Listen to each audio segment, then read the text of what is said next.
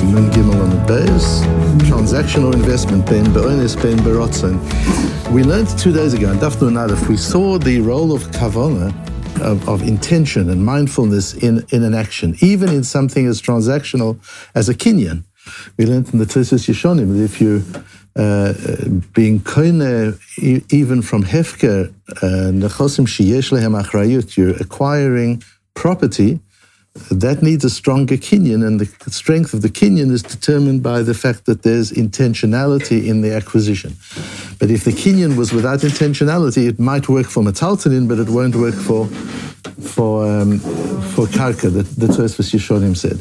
Um, so we see that that that without kavana, if an action is uh, like an action of mitasek, we've got that in Hilchos Shabbos. Often, when you're doing an action and and it's totally unintentional, it's not just unintentional. You're doing it without in, in a mindless way. The action is impaired. It's not the same quality of action. Uh, and certainly when it comes to a kinyan like Kiddushin, there has to be intentionality. If you try and be Makadish an issue without kavona, it doesn't work. Without intention, that doesn't work. And so it, the, the surprise is when you open up the beginning of the new Perik, of the sixth Perik of, of Yevomis, Perik HaCholetz, uh, Perik Haboa Yevamto, and the Mishnah starts, Habal Yevamto ben b'shogeg ben b'mezid. If you, if a man is intimate with his Yevama and thereby is doing the Kinyan Yibum, but he's doing it unintentionally or, or intentionally, whether he's forced to, he doesn't want to, whether, whether it's willing, uh, whether it's uh, he, she's does it willingly or not, or she he does it willingly or not. No matter what, in all the cases, kana it works. So this Yibum Kinyan, which is such a, an important Kinyan, seems to work with less requirements than some of the simplest transactions in, in, in halacha, uh, which, which is strange. And yes, it's true that Yibum works on top of a zikah. In other words, the Torah has already attached the Yavama and the Yavam to some degree. Uh, and we'll and we'll see how strong that concept is. But what we're introduced to in the Mishnah is an understanding that the act of of acquiring a yavama is completely different from any other action of investment or acquisition, especially that of a wife. It's a completely different category. Where does it come from? So as usual, we go back to the Torah. So we get it in Parshas Kitetse, the pasuk we've used already many times.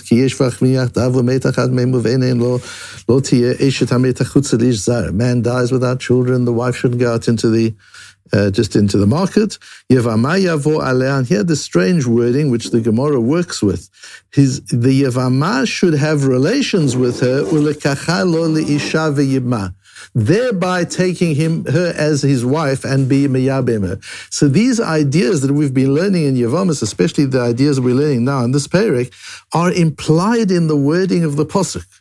Again, when we go through the posuk in Shabbos and Shul, we just we read it, we don't notice what's what's in the words here. Yavama yavo aleha, the Yavam will have relations with her. It doesn't say he will marry her and then have relations with her It says on the on the contrary, he'll have relations and they take it uh, for him as a wife. The Gemara on tomorrow's daf will say Menahanimili. Where do we get this from? Where does the Mishnah get this from? The Tanu Rabbanon, because we learned Yavama Yavo Aleha. That statement of Yavama Yavo Aleha in the posuk in Kitetse is Bein B'Shogeg Bein B'Mezid. Is whether he does it mindfully or mindlessly or intentionally or without intentionality. Bein Bon is Bein. It's from those words that we learn this radical din of the Mishnah. The, the, if, if you learn Yavomas, or you learn anything for that matter, with childlike innocence, you, you notice the surprises and the shocks. And, and when you read this Mishnah, it's like, oh my goodness, what is going on? Where on earth do you find a kinyan that can work, and, and particular kinyan of marriage that can work no matter how little intentionality there is? How can that be? Rashi explains, interesting, we've got to go to Soto to find to find the Rashi on this. The fact that the Yibum works with any form of bia, the lightest form of intimacy. We learn it from Yavo Alea, Nafkalan. Deloktiv Yavama Yikachena lo isha. It doesn't say the Yavam must marry her. Ela Alea. That's what the Torah says.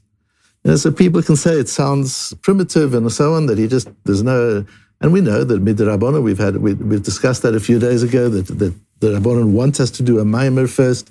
They want us to, for there to be a proposal and a conversation. And but but strictly speaking, midoraisa, it's in the posuk. The Torah says it. There's, you can argue with the Torah. You can say the Torah is primitive, but it's got nothing to do with Chachomim or anything else. The Torah says, since it says lo lisha ashminin debiato alea hein likuchei haishot shelo. That is the issue. She becomes a wife, then there's nothing else to talk about. No rings, no ksuba, no, no. There's just, a, that's what it is. That, that's what the Torah tells us. It's in the Pasuk. And back on Daf Lamed Tes, we had a very strange uh, comment that we didn't spend a lot of time on, but it's fundamental to understanding the relationship of Yibum where the uh, Omar the, Gemara said the Pasuk says, "Lekacha lo elisha kivan shelekacha harei kishto lechol davar." Once again, based on the Pasuk, and what he shall take it. Once he's taken her, how does he take her in a sexual relationship? And what is the consequence? She's a wife in every way. She's now. For the difference is only how she becomes his wife. But once she is his wife, then she is his wife in every way. And the Gemara goes on to say, my timer, what is it that makes her so in, in, in every way? Um, and, and the Gemara has said that, that she remains attached to the previous husband in as much as her financial claim for ksuba is on her late husband's property. It's not that the new husband inherits the late husband. Takes, she retains a right in the late husband's property. My time, Isha hiknu lo min hashamayim. This is a comment we've had it in Tosfos, we've had it a few times, but and and, and back on Daf Lamates. But that's it's such a powerful comment, and now we begin to understand it. He wasn't koine the wife. Hashem was makne the wife to him. That's where Yibum and Kiddushin are so different. This idea, this is astonishing, that a man can be in a relationship and and if you're having dinner with him a few years later and you say, How did you two meet? The answer is not, I did Yibum. The answer is the Rebbeinu. I had nothing to do with it. This was a match made in heaven. And that's, that's literally, it's the only one which is really a match made in heaven. It's not just bashert, it's completely designed and manufactured in heaven. The Rebbeinu created this relationship. He has nothing to do with it. He just has to implement. He just has to execute. He's an agent. And we'll see how far this idea goes. And explains Rashi, At no point did he say, I am placing a giving you rights in my property as a, as a ksuba. He didn't do a ksuba. He didn't do any of that. So his property is free. He can sell his property. She is not. She does not have a lien on his property. She has a lien on her late husband's property. That's how far it goes. The, the Mishnah Melech um, has an interesting conversation, a, a discussion, a doubt, uh, which the, the Minchas Chinuch refers to, and that's if you need Edim. If this is Min Hashemayim, if Hashem made the Shidduch and he's just acting on it, do you need witnesses at the Yibum ceremony? Does there have to be some kind of evidence? Um, and the Rashbo in the in the of Harashbo says very clearly I don't agree that a Yavama needs witnesses. Even if it was just they had intimate relationships, nobody noticed, nobody saw, nobody was aware. He didn't say Hare at Bekudeshet li b'ma'amarzu or b'yibumzu there in front of Adim. There was no witnesses. Says the Rashbo, it works. Tezu isha hi shiknu lo min because this is not a kinyan he's making. This is not as if he's acquiring something from scratch that you need witnesses for. You don't need witnesses, it's just a fact. All he has to do is turn the switch. But it's all been set up uh, beforehand. The Avnei Nezer, we've talked about the Avnei Nezer so often. I've given you an example of the Avnei Nezer, the, the founder of the Sochotchov Chasidus. He was a Talmid of the Kotzker Rebbe and the son-in-law of the Kotzker Rebbe. And I've given you this as an example. You know, people talk about the split between Chasidim and Misnagdim and so on. The, the Gedole HaChasidim were, were embraced by the Lomdim of the Litvische world, by the, the Litvische Yeshivische world were embraced. Those of the leading Hasidic lights whose Lomdus was untainted. I don't mean that in a negative word, but not, not in any way influenced by the Kabbalah. So the Kabbalah, is, and, and that's the Avnei Nezer is one of them. The Avnei Nezer, as he works through halachic issues, works through it only with halachic methodology. If he's giving a drosha on the parsha, he'll use Kabbalah. But in the in the halacha, he'll use only halacha, halachic methodology, and that's why him and people like the Sfas Emes and the Chidushei Harim, these all gay, these all rebbes who wrote um, astonishingly brilliant works on Shas, and they're completely part of the Litvische Yeshivische canon, and one of them is the Avnei Nezer. And he says very importantly, Al lo lavashat nefila, and so on. Uh, Im kain ein hu. He is not the koneh, says the the Avnei the Avnei Nezer. He doesn't need kavona. It's just a gzeras. If you have relationships with this woman, she is yours. That just happens automatically. It's not you need to make her yours. She is yours. All you have to do is act. Im ken lav kinyanohu rakat Torah The Torah made the kinyan. V'alken en tzarech edim, so you don't need edim. If a woman, a married woman, had relationships with another man and there were no witnesses present, she's still a surah. Why don't we say where the edim? Because it's an automatic outcome. She had relationships with her, and automatically she becomes also. You don't have to do anything about it. That's the action. So with Yibum, you have relationships, now she's your wife. It's kind of, kind of the opposite. Adam. Uh, Kiddushin and Gerushin, where do you need Edim? Where there's human initiation. Kiddushin, get marriage and divorce, where it's the, the whole thing is created from the will of the human being. I want to marry this woman.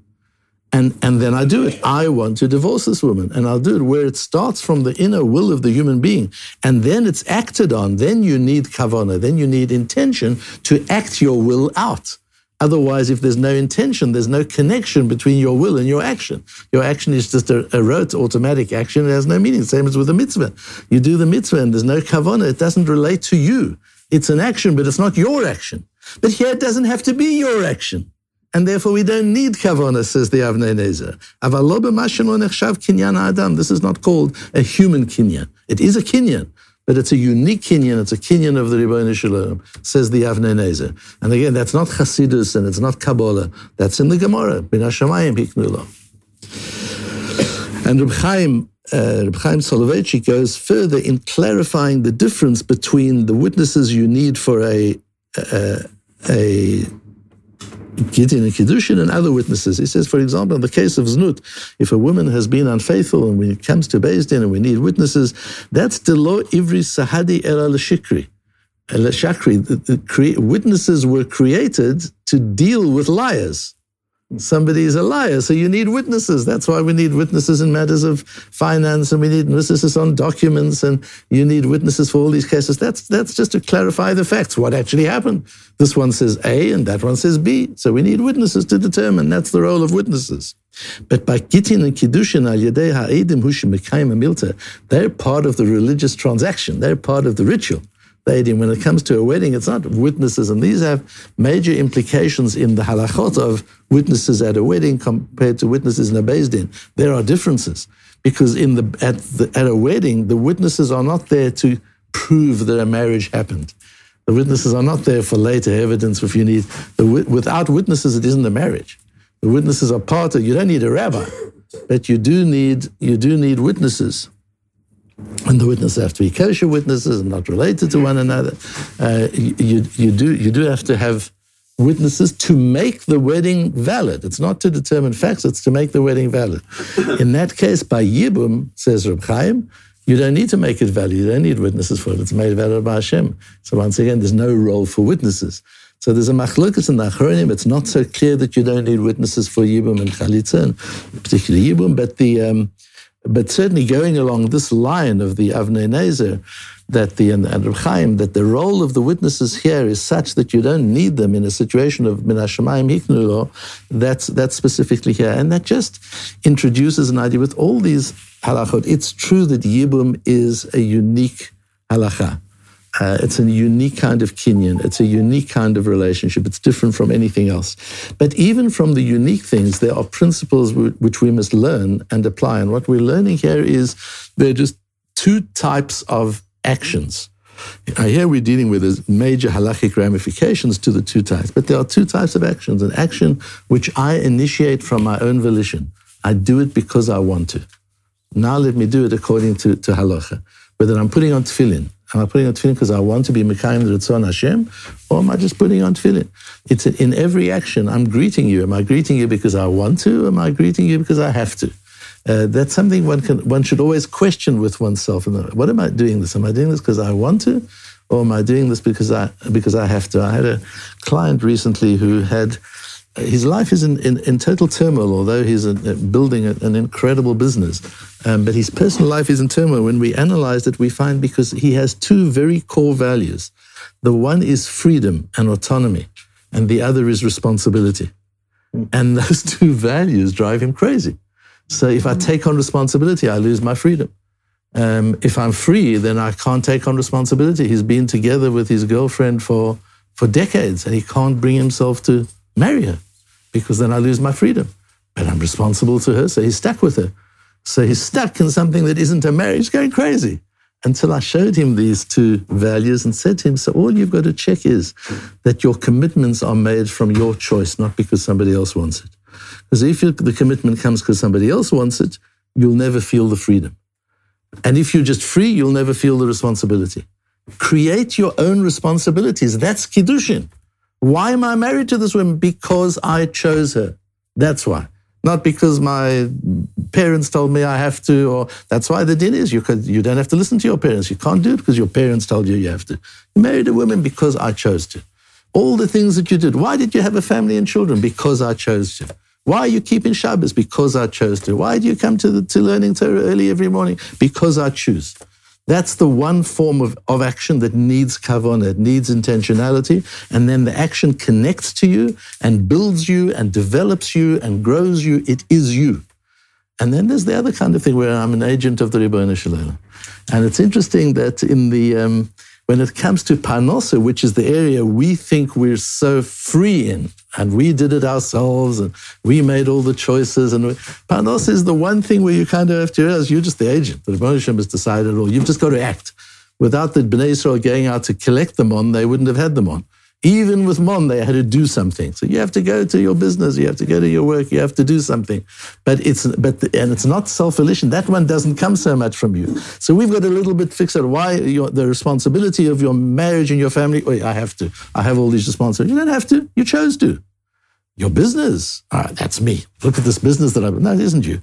All you did was you were acting out. Min hashamayim hiknilu. The Ribono Shel arranged all that. All you did was turn on the switches.